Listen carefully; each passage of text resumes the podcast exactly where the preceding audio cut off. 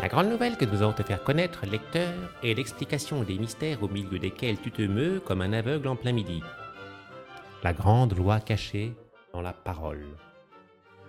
Toutes les idées que l'on peut exprimer avec un même son ou une suite de sons semblables ont une même origine et présentent entre elles un rapport certain, plus ou moins évident, de choses existant de tout temps ou ayant existé autrefois d'une manière continue ou accidentelle. 4 sons. Les dents, la bouche. On peut écrire l'aide en la bouche. Les dans la bouche, les dans la bouche, l'aide en la bouche, etc.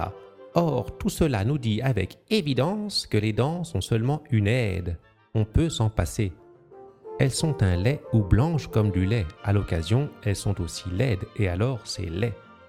L'étude de cette propriété de la parole qui est Dieu amène l'esprit à analyser chaque mot et à retrouver les idées qui l'ont formé. Et ainsi, on a devant les yeux les actes que faisaient nos ancêtres avant que l'homme fût créé, le premier langage humain. Les neiges d'antan. L'ancêtre était sensible au froid, on sentait les neiges dans l'étang avant qu'elles ne fussent visibles. Où sont les neiges d'antan, disaient les simples, croyant qu'il était question des neiges de l'année précédente, comme si les neiges éternelles n'étaient pas à cheval au moins sur 2 années. Lecteur, entends les vérités éternelles avant que l'homme fût, j'étais.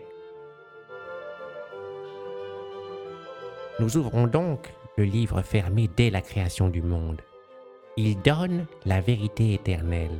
En vérité, si tu veux hériter, il faut être pour la vérité. En vérité.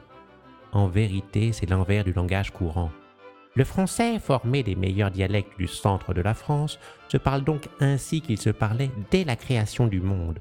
Depuis que l'homme existe, nul son étranger n'a pénétré dans la langue courante du peuple.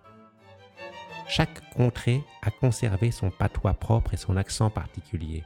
Les mots étrangers qui sont entrés dans notre langue ne l'ont fait qu'en se transformant en sons parfaitement français, aptes à être analysés avec des éléments français.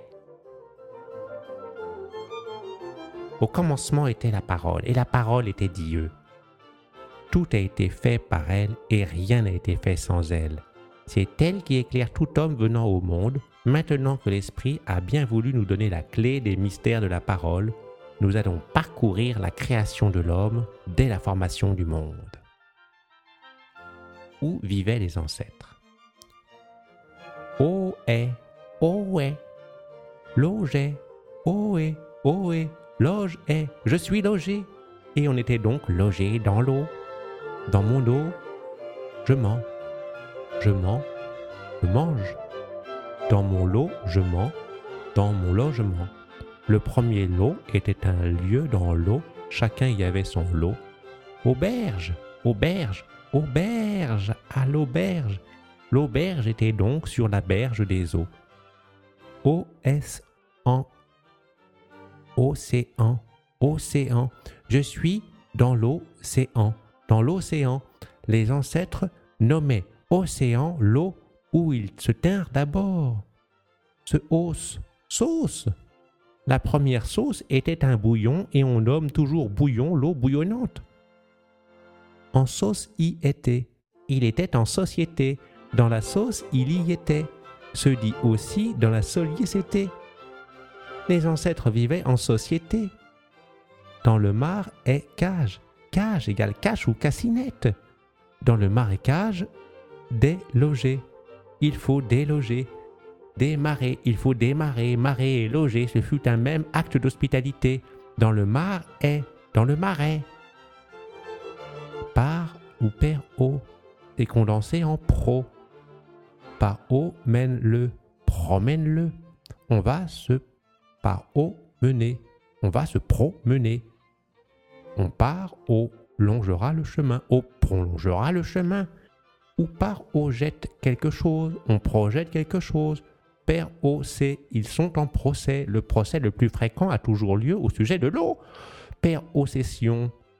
Pour avoir une cession d'eau, on parlait en procession.